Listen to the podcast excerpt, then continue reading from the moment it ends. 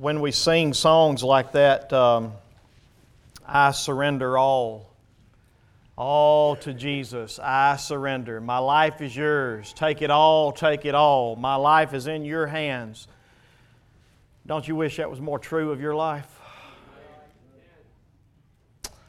This morning, um, the message that we're going to receive from the Lord is one that's a tough one. I want to go ahead and prepare you ahead of time. Stay with me. We got to get a little context built before we, uh, before we actually get there.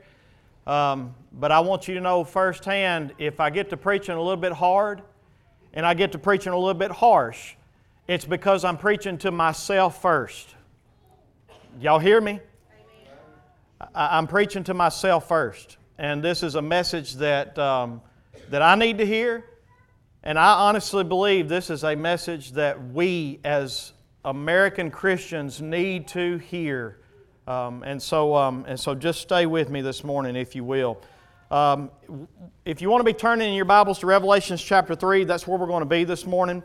We'll read verses 1 through 6. But before you get there, before you stand for the reading of God's Word, um, I want to put a little emphasis on the prayer walk that um, uh, Sandra and PJ are putting together on the square. It's going to be a once a month thing starting out and see how it goes from there. But it'll usually be on Saturday morning, is the way it looks right now, and we'll let you know ahead of time. The primary purpose for this is because we have, um, we have mothers and grandmothers that um, they have a burden on their heart for their, for their children, for their grandchildren for them to know the Lord, for the, ch- for the children of Giles County to, to know the Lord. It's not that we're not praying for all of the lost, but we are meeting together to pray for the purpose, specifically right now, praying for the children and the youth of Giles County, that, that, that they would just be led to know the Lord, that they would come to know the Lord early in their life, and that they would walk with the Lord all the days of their life. And, um, and so I love a burden like this that I hear. You know, as I, I, shared with you last week, we've become too tolerant of, of sins, of youthful sins, because our culture has become tolerant of it. We, we get to a point to where we say that, uh, well, they're, they're, teenagers and they're going to go through this and they're going, I was a teenager and I did this. And yeah, I understand that. But let me tell you something. God does not lower the standard of righteousness because your culture has. And so the standard for God is still the same. It don't matter whether your child's a teenager or not.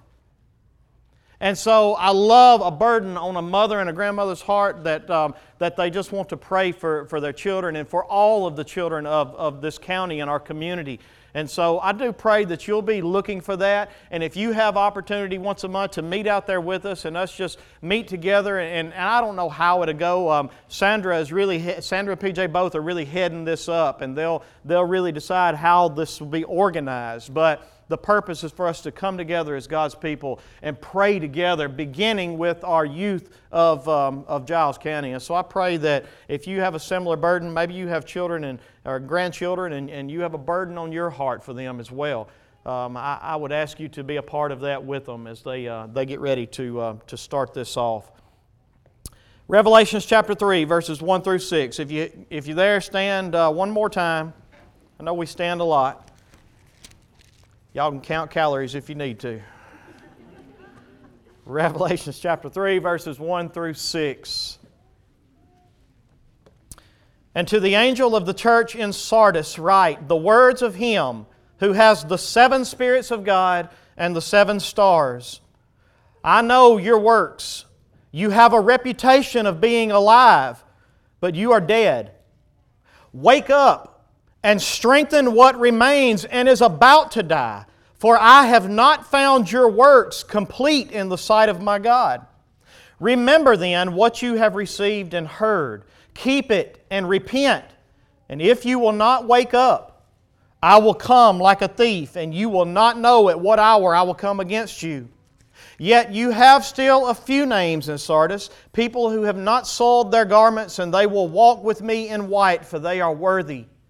The one who conquers will be clothed thus in white garments, and I will never blot his name out of the book of life. I will confess his name before my Father and before his angels. He who has an ear, let him hear what the Spirit says to the churches. You can be seated. And as you're seated, let's go to Lord in prayer. Father in heaven, I come to you this morning before we go any further because this is your word. God, this is the living and powerful word that you gave us to cut into the deepest parts of us and divide the sin from, from what you are making us to be, from the new person you are creating in us. And Father, I pray this morning that that's exactly what happens. God, I pray that we would not leave here unchanged by your word. Lord, for most of us in here, I'm sure that we can admit and confess to you because you already know that we are not surrendered to you. Our life is not about you. Our life is not in your hands, even though in your sovereignty we know that it is. But we have not surrendered our rebellion to you. We have not truly laid our life down so that we can make you everything, so that you and your glory is what our desire is. It's what we live for. Father, I pray this morning you change that. Father, I pray this morning that you would show us, that you would, that you would lead us to die to ourselves and to come alive in you. And so, Father, I pray this morning that you take your word, you accomplish your purpose that you sent it out for. I know that it will not return to you void. Father, I just pray that it affects all of us. Lord, we love you, we praise you, and I ask you for these things in Jesus' name. Amen. This morning, um, we get to look at another church in the book of Revelation that apparently it was um, thriving. Now, you don't see that yet, but you will.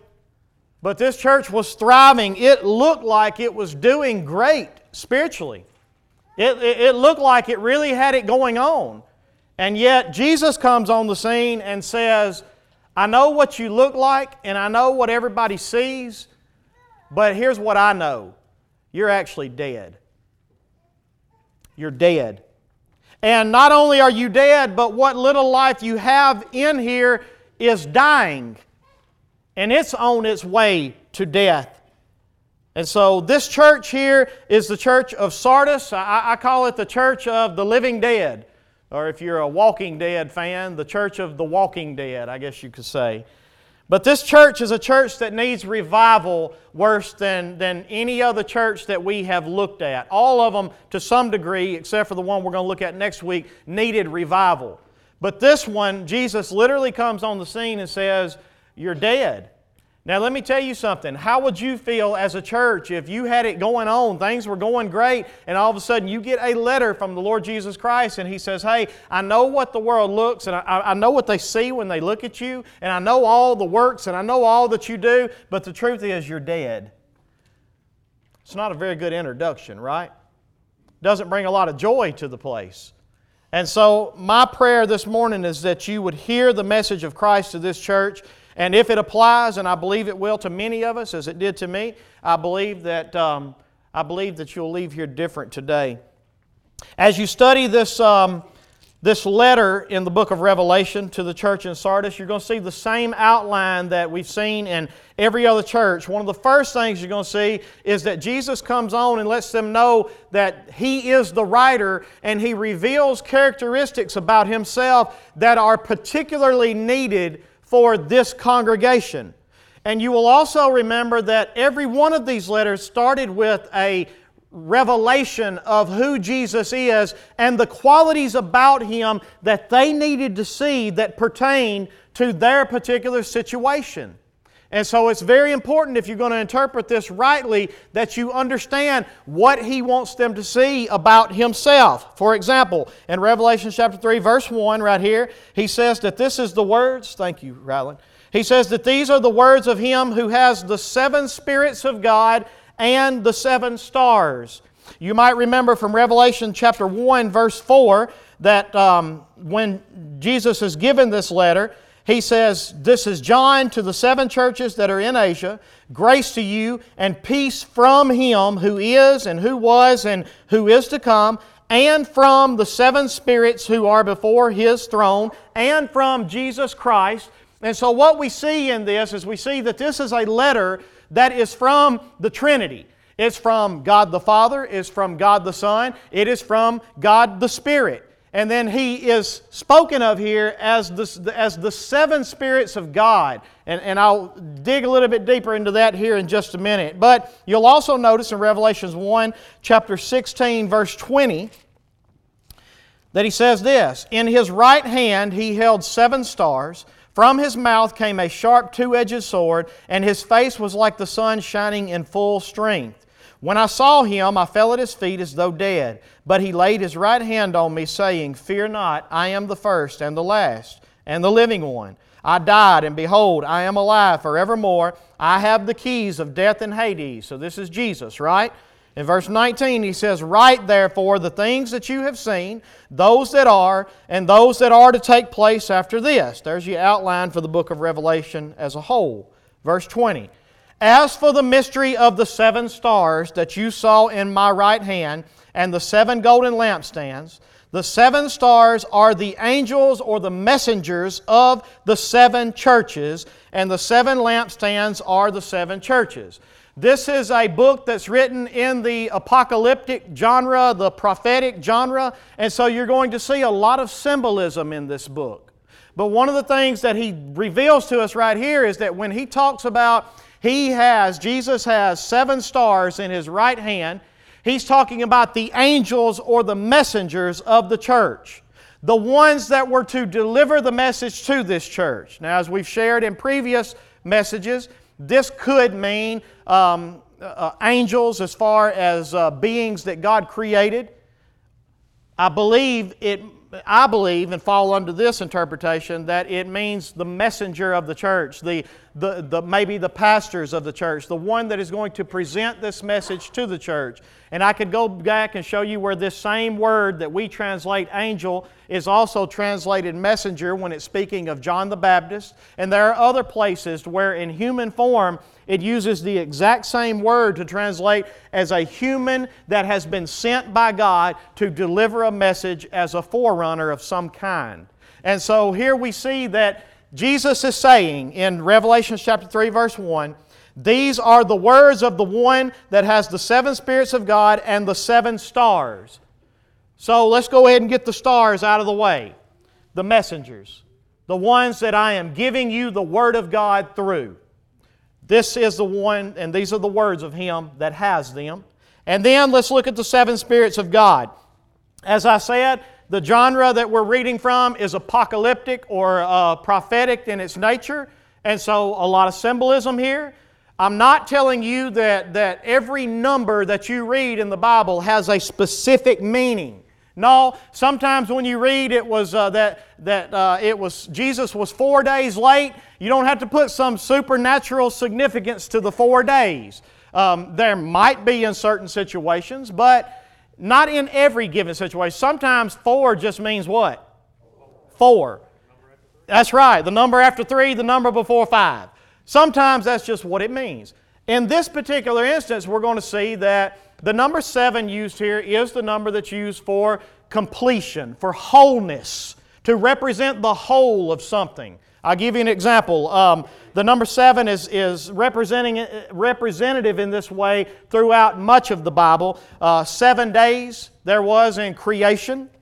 Naaman was commanded to bathe seven times in the Jordan for complete healing, and it was only after the seventh time that he was healed from his leprosy. Joshua marched around Jericho for seven days with seven priests and seven trumpets in front of the Ark of the Covenant, and on the seventh day of marching, they marched seven times before they conquered Jericho in Moses and uh, or in the books that Moses wrote, and then in Zechariah we get God commanding that there is one golden lampstand with seven lampstands that come from this one lampstand. And ultimately, Jesus told us in Revelations it represented the churches and the wholeness of the churches in the world. And so here's what you get to the number seven and the seven spirits of God signifies the wholeness, the completeness of the Spirit of God. Isaiah chapter 11, verse 2, actually breaks it out a little bit more. You could also go to Zechariah chapter 4 and read in Zechariah chapter 4 and see a little bit more about this. But in Isaiah chapter 11, verse 2, it is Isaiah um, prophesying about the Spirit of God that is going to rest on the Messiah when He comes. And it says that this Spirit is the Spirit of the Lord. It is the Spirit of wisdom. It is the Spirit of understanding, the Spirit of counsel, the Spirit of might, the Spirit of knowledge, and the Spirit of the fear of the Lord. And so ultimately, one of the things that many um, scholars connect these two with is that the sevenfold Spirit of God is just the wholeness of the Spirit of God. It represents Him in every way, in every capacity, and it is. And, and so here's what you get. Jesus is starting off with this church, and He wants you to understand. These are the words of the one who has sent messengers to you to proclaim this word to you, because let me tell you, the way that God communicates with you and I is through the Word of God.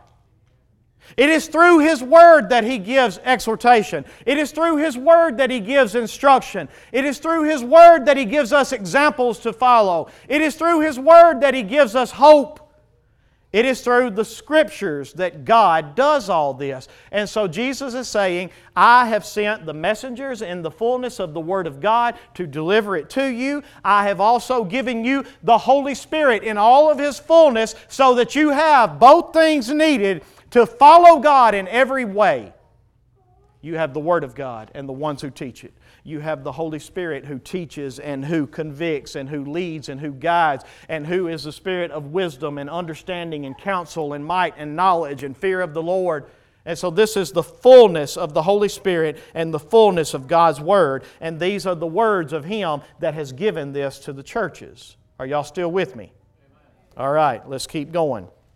So, here's what we find this church needs to see that Christ has in His possession everything that you need and has given it to you so that you can be alive in Him the Word of God and the Spirit of God.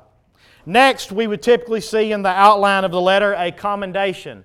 Unfortunately, for this church, they don't really get a commendation. If they get one, it comes from verse 4 of chapter 3 that says this Yet you have still a few names in Sardis, people who have not soiled their garments, and they will walk with me in white, for they are worthy. So the only com- commendation they get is that, just like most every church, most of it is dead, but you've got a few that are alive. Now, this is tough, right? You've got a few who are alive. And we're going to look at what that means to be alive here in just a minute. Next in our lineup or our outline in this letter, we normally have a condemnation, and that's exactly what we see in this letter. So there's an introduction. This is the words of him. This is his particular characteristics. Then there's normally a commendation, and this is what I commend you for, even in all the bad.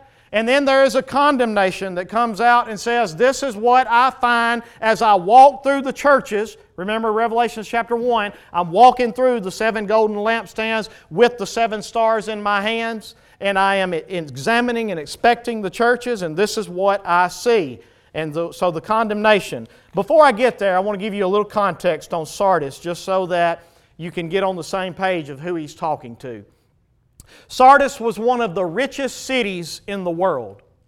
It was the capital of the Lydian kingdom. It, this was before the Persians and the Romans conquered it. It's still in this circle of cities that the seven were in this circle in Asia Minor, about 50 miles apart from each other, going in a circle, starting in Ephesus, going north, a little further northeast, and then so on and so on, circling back around. But in this time that I'm telling you about, this city used to be the part of the Lydian kingdom before it was actually Asia Minor, if you will. Before the Persians came in and conquered it, before the Romans came in and conquered it. And so we have this city that's the richest city in the world because it has a river that is extremely rich in both gold and silver. Sardis is believed to be the first place that coins were ever minted. So, the coins that you see today and the idea that we get from minting coins out of silver and gold and whatnot, it came from Sardis, is where it is believed. Farmers still find many of these coins there today whenever they're farmer. They had a lower city, and in the lower city there were temples to false gods, Artemis and uh, Zeus and so forth. There was a Jewish synagogue. There was a big Jewish presence in this place. The ruins of that synagogue are still there today. There were Roman baths and a Roman gymnasium that was there together. There was a Roman theater. There was uh, markets throughout this place. This was a very rich city. You may have heard the saying before. I had never heard it, but whenever I researched it, uh, per Google, if you will, and Google knows it all, right? But when I researched it, uh, there was a saying that is called um, as rich as Croesus, or richer than Croesus. And it was a saying that people said about others that were filthy rich.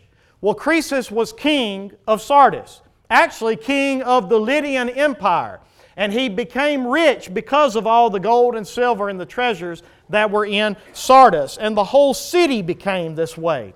But there was a lower city, and Croesus built an upper city. Croesus built an upper fortified acropolis in one of the nearby mountains. And so try to picture this, if you will. You've got this mountain, and there's mountains on each side of it, and then on the places where there's not cliffs to scale, they build impenetrable walls that, that no one can get through. And so they felt very safe and secure. As a matter of fact, it was only ever conquered two times throughout the history. And the two times it was conquered was because of a silly mistake that their soldiers did, not because they penetrated the walls. And so they had this upper acropolis that they would go to that Croesus built, and it was very fortified, very secure. So think about this. They're very rich, they're very secure. A little history on that so you know. The story goes like this. One night, the king of Persia, King Cyrus, surrounded Sardis. They left the lower city and went up into the upper city where it was fortified, and they just wait them out, right? And so they're up here in this upper city, and instead of keeping watch on the walls, they felt so safe and so secure and so comforted inside of their security here that they actually went to sleep. And so the story goes that one of the soldiers that he stood up after sleeping, he looked over the wall to see King Cyrus's army still there, and when he did, his helmet fell off his head and dropped to the bottom. And they said that the uh, Persian soldiers sit there and watched this soldier, and said in just a little while they saw that at the bottom of this wall there was a secret door that opened. The soldier came out, picked up his helmet, put it on his head, went back, and followed the pathway back up to the top and he went back to sleep. And the Persian army comes in and they send troops in through this secret passageway, up through the path into the, uh, the upper city, the upper Acropolis, and they literally take over the city while it sleeps because they were not prepared. That happened two times. Not the same exact story, but in the same way, while the city slept in their comfort, in their security, the enemy came in and they were conquered they were destroyed. Once by the, the Persians, once by the Greeks, and then eventually, not in the same way, but by the Romans. And so, this is what happened in the city. This was their history. So, it's probably not a surprise that Jesus comes in and uses a language that you need to wake up. You need to wake up. You are sitting here in your comfort, in your security, in all that you are and you don't even realize that you're resting and you're sleeping and you're not keeping watch. So, y'all stay with me in that context and let's go a little bit further and see what we can learn from this. The condemnation, let's go with it. The first thing he says in the last part of verse 1 I know your works. I know that you have a reputation of being alive. Now, you think about what he said there. When the city looked at this church, what did they see? This is a thriving church. This church, matter of fact, this was the, and I'm not trying to attach the First Baptist, but y'all know in every town you go to, it's the First Baptist, right? This is the main church. Well, this is the First Baptist church of Sardis. This is the church that everyone looks at and says, that's the church that we need to be a part of. This is the church that they probably had many activities. They probably had, they, they probably even had a great worship team, uh, bringing it into our culture here. They probably had a great time of worship. They probably had a great entertaining preacher that got up and spoke a good word. They probably had outreaches. They probably had a lot of stuff that they were doing because they had a reputation of being alive. But Jesus looked at him and said, Listen, you got a reputation of being alive, but I know your works. I know your works. I know what your reputation is, but here's what else I know I know that you are actually dead And in verse uh, 2, it begins to give us the reason why they were dead. Namely, look what he says in verse 2 Wake up. Why are they dead? They are spiritually dead because they have fallen asleep. They are spiritually dead because they have fallen asleep. They are not keeping watch. They are still doing, they're still active, they're still serving, but they are lying in their comfort and their security, and now their church and their ministry has become a byproduct of everything else. So it's not the main thing, the main thing anymore. It's not that the kingdom of God is what I live for, that my life is surrendered to Him. It's not that now the life that I live, I live in Christ, who loved me and gave Himself for me. It's not that. It's that I have my life, but you're a byproduct, God.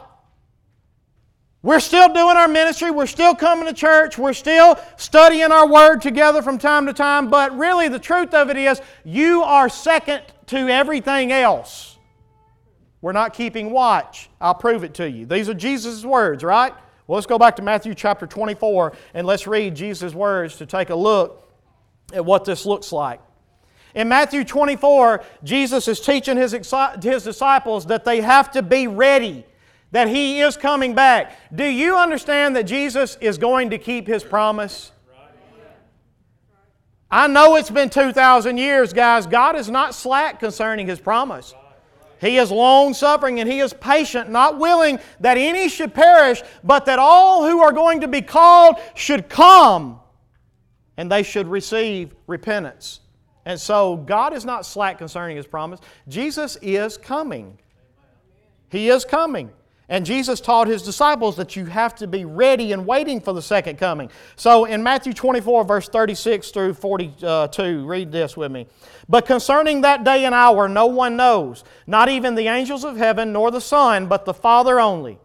For, and then he starts giving a description of what them days are going to be like. Listen what he says.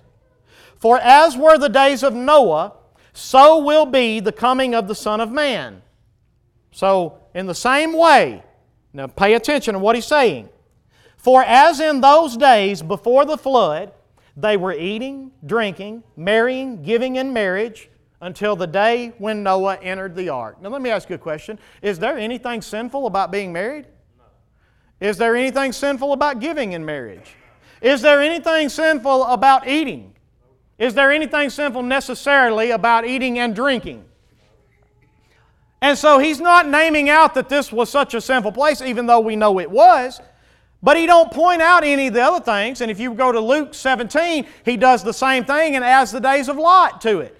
It says, in the same way that it was in the days of Lot, he said they were eating, drinking, they were building, planting, they were marrying, giving in marriage until the day that fire rained down on Sodom and Gomorrah and destroyed that place. And so ultimately, he's saying that when the Son of Man comes again, it's not that it's going to be full of these sins that we talk about, even though it is. The problem is going to be that people are so caught up in living for their glory and for their life, eating, drinking, um, uh, just, just enjoying the world. And they're going to be so caught up in that that they never truly surrendered their rebellion against God and they're still actually walking in it while at the same time saying, All to Jesus I surrender, all to Him I freely give. Hands open. It's yours, Lord. Take it. Take my life.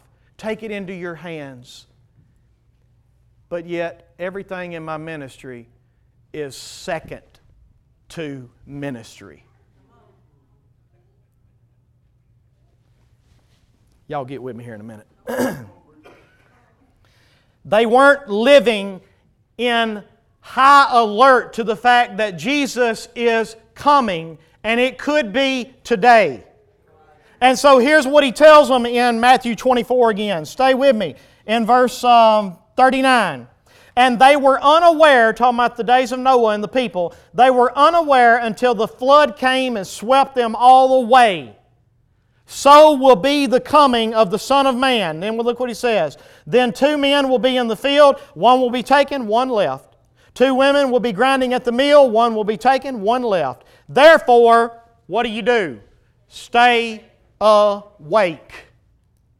Therefore, stay awake, for you do not know on what day your Lord is coming. And if you were to keep going with me, he gives four examples here of how to stay awake and, and of our need to stay awake. He said, Listen, if the, the, the, if the man of the house had known at what hour the thief was coming, what would he have done? He'd have stayed awake. And he would not have suffered his house to be broken into. But because he didn't stay awake, what happened? The robber came and the robber took it. And then he gives another example of after that. He talks about the wise servant and the, and the wicked servant. He says, Who is that faithful and wise servant whom the Lord comes and finds him doing what he has asked him to do? He said, I'll tell you who he is. He's the one who is stayed awake and he's living and he's serving and he's feeding the servants. But the wicked servant is the one that began eating and drinking and he's beating his servants. And I'll tell you the difference. When I come back, that wicked servant is going to be cut into pieces where the weeping and gnashing of teeth are. That faithful servant is going to enter into my joy. And then he goes into another one in Matthew 25, and he starts, um, he starts talking about the, the uh, wise uh, virgins and the foolish virgins. And he says they were all waiting on the bridegroom to come. But while they were waiting, the wise had oil with them, and they were ready. The foolish didn't have no oil. They ran out. They were not waiting. They were not ready. And they all slept. And when the midnight cry came and the bridegroom came down the street to get his bride, they all woke up. And then the foolish said, Give us some oil, quick, give us some oil. And the wife said, I'm sorry, we don't have enough for you and us both. Go out and buy some for yourself. And Jesus comes and he gets his bride. The wise ones go in with him when the foolish get back from trying to get oil so that they can get in. In other words, they waited till the last minute to try to get this thing together and try to make sure that they're being a wise servant. And then by the time they heard the trumpet, they had to go out and try to get ready. Man, we gotta, we gotta get ready. We gotta have some oil. And by the time they got back, do you know what happened? The doors had shut, and they knocked and they knocked, and Jesus said, Who is it? And they said, It's us. It's us, your bride. And he said, I'm sorry. I don't know you. I never knew you. You were never really walking in genuine faith. I'm sorry. You went to church, you were working, you were doing all the stuff. You did some great things in your ministry. Congratulations. I never knew you, though. That's the problem. Y'all stay with me. This is important. The point is this Staying awake means that we are living and serving Him with all of our hearts because we know that He really is coming back and we are going to give an account for our stewardship that He has given us. And so, my life, my life, guys, is not about Pulaski Water Plant. That's where I work. That's what I do. And I have to be there when He says I have to be there, and I have to do my job and I have to provide for my family. But even at my job, my life is about Jesus Christ and serving Him. That's my life. That's what I live for. And so that's what it means to stay awake. This church, it seems, was not, was not actively living in the message that Jesus was giving them through the seven stars that He had in His right hand that He had given them, and they needed to. That's what they needed. They were not actively following and walking in the fullness of the Spirit of God as He guides and He leads and He teaches and He disciplines and He corrects. But instead, they were quenching the Spirit. They were not listening to the messages. Instead, they were just living their lives, doing their thing. And Jesus looked at them and what did He tell them? You're dead. You're dead. Guys, this is serious. This is serious. Death is serious. They had a reputation for being alive, but they were dead, sleeping spiritually. in Luke chapter 17, I, I, don't, I didn't give him this, and I'm not going there. I'm just going to tell you about it. Telling the same thing about being ready, he tells his disciples, he warns them that if you're going to be ready, you need to remember Lot's wife. Do you remember what happened to Lot's wife? They were being called out of Sodom and Gomorrah. They were being saved, right? From the wrath, from the destruction. But on the way out, she revealed her true heart. that her heart was not on the glory of God and the one who created all this. Her heart was on what He created. And on her way out, while it was being destroyed, she took one last look because she hated to see it go. And what happened? And God, through Jesus Christ, gives us the warning remember Lot's wife. Do not be so in love with this world. Church, Americans, please listen to me. We cannot be so in love with this world that God takes second place because I'm going to tell you something God will not take second place. He won't do it. He won't do it. And so I'm telling you, some of us are dead spiritually because this world is more important to us and the comfort that we get in this world. And instead of living on high alert, we're sitting up there in our Sardis, our upper fortress, and our riches and our comfort and our security, and we're just resting. We're just resting. We ain't fighting sin. We ain't seeking Him. We ain't in the battle we won't be able to say on the deathbed with the Apostle Paul, I fought the good fight. No, because we ain't fought nothing. We won't be able to say, I ran the race, because we ain't ran nothing. We won't be able to say, I kept the faith, because we didn't keep anything. And there will not be a crown of righteousness laid up, because we were spiritually dead. The ways to wake up. Verses 2. Start in verse 2. The ways to wake up. Notice what he says Wake up and do this. That's why you need to see this next part. Wake up and do this. This is what you need to do if you're going to wake up. And the first thing he says is strengthen what remains. In other words, there's still hope. If you're hearing this message, there is still hope. I love this. For those of you that weren't here last week to hear last week's message, he told this um, Jezebel woman, he told this woman, he said, I gave you time to repent and you refused. This was a woman that was teaching people in God's church to be sexually immoral and to eat things sacrificed to idols. And God said, I gave you time. I gave you time. Let me tell you something. I don't know how more patient a God like that can be. And so here we have this same situation, and he's saying to the church of Sardis, I'm giving you time. I'm giving you time to repent. And if you don't, we'll get to the warning here in a minute. But the first thing you need to do is you need to strengthen what remains. If you receive this message, you ain't completely dead yet. There's still a blip on the radar. It may do a little beep every now and then, but it ain't all the way gone. And so strengthen what remains and is about to die. And so I go back to verse 1 because this is the way he introduces himself. I believe that what he's trying to allude to here is that we need to get back to, to um, seeking God through His Spirit, through His Word, get back to the place to where He is our everything. God, I want to know you more. There is no treasure greater. I count all things lost that I may know Him. All things are rubbish, is the way I count it. I count it as garbage that I may know Him. And that's the heart that I want to get back to. And so they were weak because they quit seeking Him through His Word. They quit following His Spirit. They were not sensitive to Him anymore. They were not listening for His voice anymore. They were just laying in their comfort, just enjoying their life, just doing what they do. Still going to church, still doing their ministry, still doing what they do, but it was the life of the world that they were living for. And so, what does it mean to strengthen what remains? Well, I believe it means this to be filled with His Spirit. You remember Ephesians chapter 5, verse 8, where he said, Don't get drunk with wine, but be filled with the Spirit? You remember that? We just come out of Ephesians not too long ago.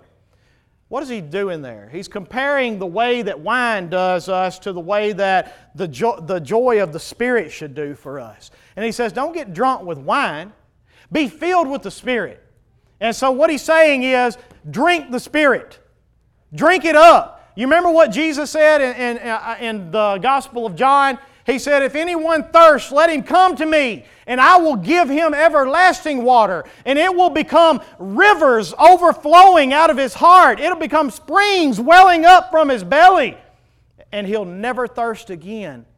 And, so, and then at the end of John chapter, I think it's John chapter 7, verse 37 or 38, somewhere around in there, it says that he's talking about the Spirit when he says that.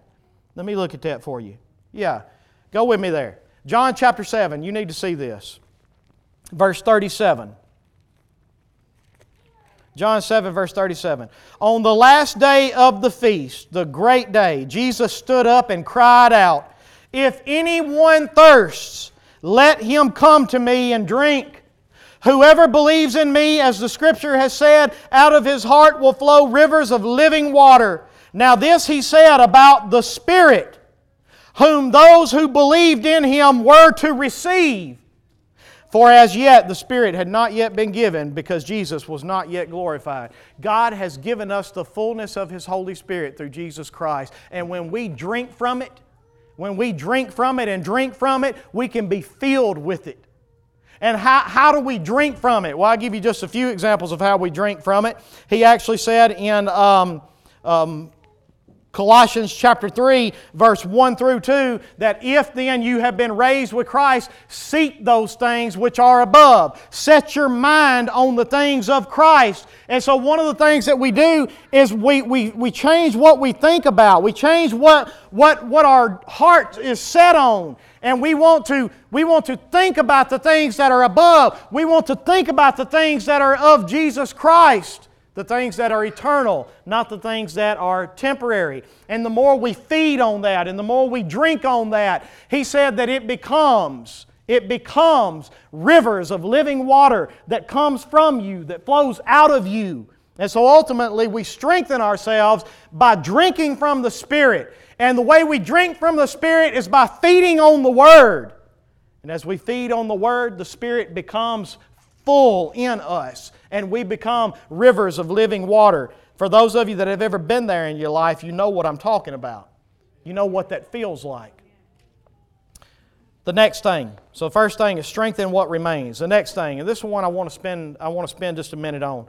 the next thing, give God your best, not your leftovers. If you're going to wake up, church, listen to me. If you sleep and wake up, literally, wake up. Give God your best, not just your leftovers. Now, let me tell you what I mean by that. Look what he says in Revelation chapter 3, verse 2 again. Wake up and strengthen what remains and is about to die, for I have not found your works complete in the sight of my God. Your works, as good as they are, as much as they do, they are incomplete they're not going to stand the test. Is God using them? Absolutely. Does He not use and work all things together for the good of those who love God and are called according to His purpose? Absolutely. But they are incomplete. They're works that the world looks at and they go, man, that's awesome. But Jesus looks at it and says, it's incomplete. Stay, stay with me. one evidence that you are dying spiritually is when your love for worldly things is greater than your love for the things of Christ. This is what happened to Israel, and they didn't even know it. Malachi, look with me. Malachi chapter 1, verse um, 6 through 14. We'll read it together. Look what happened to Israel, and they didn't even know it. A son honors his father, and a servant honors his master.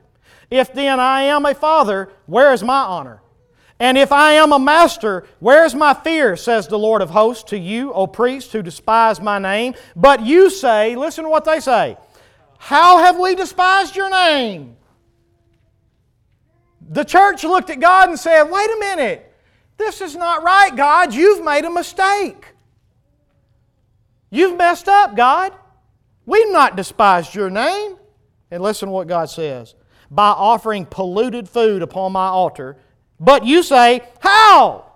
How did we pollute, how did we pollute your altar with, with polluted food? By saying that the Lord's table, table may, may be despised. What do you mean the Lord's table may be, be despised? Well, let me share with you. Verse 8 When you offer blind animals in sacrifice, is that not evil? Keep reading. And when you offer those that are lame or sick, is that not evil? Present that to your governor. Will he accept you or show you favor? I want to stop there for a minute. Guys, listen to me.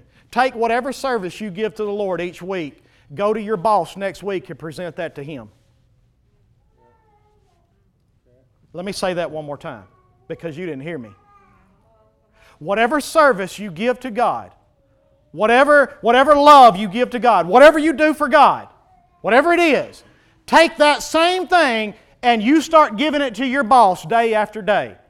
How long will you be in a job? Show up late. Yeah, I got some of you there, didn't I?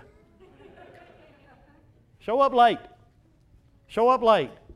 Do it Sunday after Sunday, Wednesday after Wednesday, or whatever, whatever time you do. Show up late. Now go give that, go give that to your boss every week, every day. How long are you going to be in a job? Listen what he said. Present that to your governor. Will he accept you or will he show you favor? If your boss won't take it, do you really think God wants it?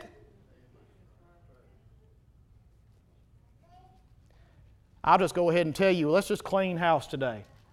If that's you and you're not willing to change it, stay home next week. Don't come back. Don't, don't, don't come back. Because let me tell you what God will do God will take a few and He will accomplish great things. I wish I could go back and preach on Gideon for a minute. That, that Gideon thought he needed tens of thousands, and God said, Nope, you got too many. Let's thin them out. And then he finally got down to 300 men, and God said, I think that'll do. And he defeated a great Midianite army. Let me keep reading. I can't spend too much time there. Let's keep reading. Offer it to your governor and see if he will accept it. But then, keep going with me. it says, um, and now, in verse 9, entreat the favor of God that he may be gracious to us with such a gift from your hand. Will he show favor to any of you? Says the Lord of hosts. Oh, that there were one among you who would shut the doors. Oh, that there were one among you who would shut the doors, that you might not even kindle fire on my altar in vain. I have no pleasure in you, says the Lord of hosts, and I will not accept an offering from your hand. For from the rising of the sun to its setting, my name will be great among the nations. He won't take second place. Y'all hearing this? And in every place incense will be offered to my name, and a pure offering, for my name will be great among the nations, says the Lord of hosts. But you profane it when you say the Lord's table is polluted, and its fruit, that is, its food, may be despised. But you say, listen to this, guys, please listen to this. But you say, what a weariness this is, and you snort at it, says the Lord of hosts. You bring what has been taken by violence, or is lame or sick, and this you bring as your offering. Shall I accept that from your hand, says the Lord? Cursed be the cheat who has a male in his flock and vows it to the Lord, and yet sacrifices to the Lord what is blemished. Keep your leftovers to yourself. God don't want them. For I am a great king, says the Lord of hosts, and my name will be feared among the nations. Listen what he said. He said, But you say, What a weariness this is. How many of us get to a place, and I'm just telling you, this is where I, have been, I get myself here too many times. Too many times I'll ask myself as a pastor, why you do this? Why you put yourself through this stress? Why you always deal with everybody else's problems and your blood pressure's up and you got all kind of health issues and you, you ain't but 40 years old. You, you, you go to the doctor like you're 60 or 70 years old. Why? What are you doing, Kevin? Why do this? You don't have to do this. And you know what? That's right.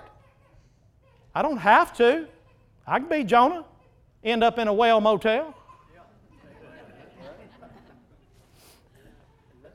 But he's telling us right here that many times in our walk, our service to God, we look at it and we look at the people of God and the service of God and we snort at it. What a weariness this is. What a weariness. God said, I wish somebody just shut the doors and you just stay home. If all you've got for me is the leftovers, keep it. Keep it. I don't want it. I don't want it. Wake up. Strengthen what remains. Complete your works in the sight of God. Let it be the best that you have to offer for God. Is it tough? Yeah, it's tough. Is it, is it difficult to be in a ministry? Yeah, it's difficult to be in a ministry. Is it a good work? You better believe it's a good work. You better believe it's worth everything that you have to sacrifice in order to complete it and he is worthy of it. I am a great king, says the Lord of hosts, and my name will be feared among the nations. So let me ask you this. I'm not going to finish this message this morning, I'm just going to get ready to stop. Let me ask you this. if Jesus was coming back next weekend, I'm, I'm not even going to say today. Most preachers say, say today, this evening. I'm not even going to say that. I'm going to say next Saturday at midnight before you even get to come to church on Sunday morning. Next Saturday at midnight.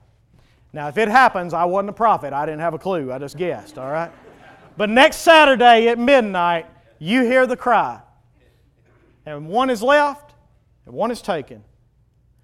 If you hear the cry, are you going to be ready to present your sacrifice to Him? Your life. Who you are. Are you ready to present it? If not, he's saying you're sleeping. And you're sleeping in your comfort, you're sleeping in your security. And let me tell you, he's going to come like a thief in the night and he is going to catch you surprised. Let's just read the rest of it. I wished I had time to go through every point. in verse 3 of Revelation chapter 3, remember then what you received and heard. Go back. Remember what you have received and heard, the gospel, and keep it and repent. If and then look at the warning. If you will not wake up, I will come like a thief, and you will not know at what hour I will come against you. That's another reason I believe I'm correct in interpreting this way. He's channeling back to what he said in Matthew 24. If not, I will come like a thief, and you will not know what hour I will come against you. Church, this is an invitation for us to wake up. Listen, if God is not worth your everything, I'm not saying this to be mean, I'm being honest with you. If God is not worth your everything, go home. Stay home. Stay home. Don't come back because you need to enjoy all of this that you can because this is your reward. This is it. Make the most of it. Make the best of it. Make all you can make. Do all you can do. Buy all you can buy. Live for all that you can live for.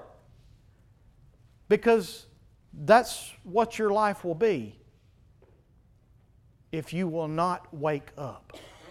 And then when He comes, it will be like a thief in the night, and you'll be like that foolish virgins who are running out trying to get oil. God, we've been listening, we've been listening, but we ain't ready. Let us get some oil. And by the time you get back, guess what? I'm sorry. That's a tough message, ain't it? That's tough. I'm to tell you, I, I, I, was, I was reading that, and, and, and the whole time I was doing it, but before I got to certain parts of it, I said, Get them, God. Get them. Get them, God. This is, this is what they need, man. They need this right here. And then I got down to that part about giving God your leftovers and it just being a weariness, and I went, All right, God, that's enough. that's enough. That's enough. I complain too much about what I have to do for you and about who I have to minister to and about, and, and about what, what all we have to do and what all I have to sacrifice and what all I don't get to enjoy and, and I don't get to do this and do this and do. Listen, you know what? That's all right. The truth of the matter is, I might just go home and sell half of it, just to be honest with you. Just to be honest with you.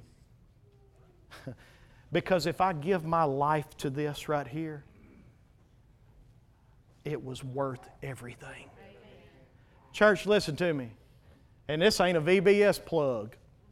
But just so happened, Dale, you got, you got blessed this morning wherever Dale is.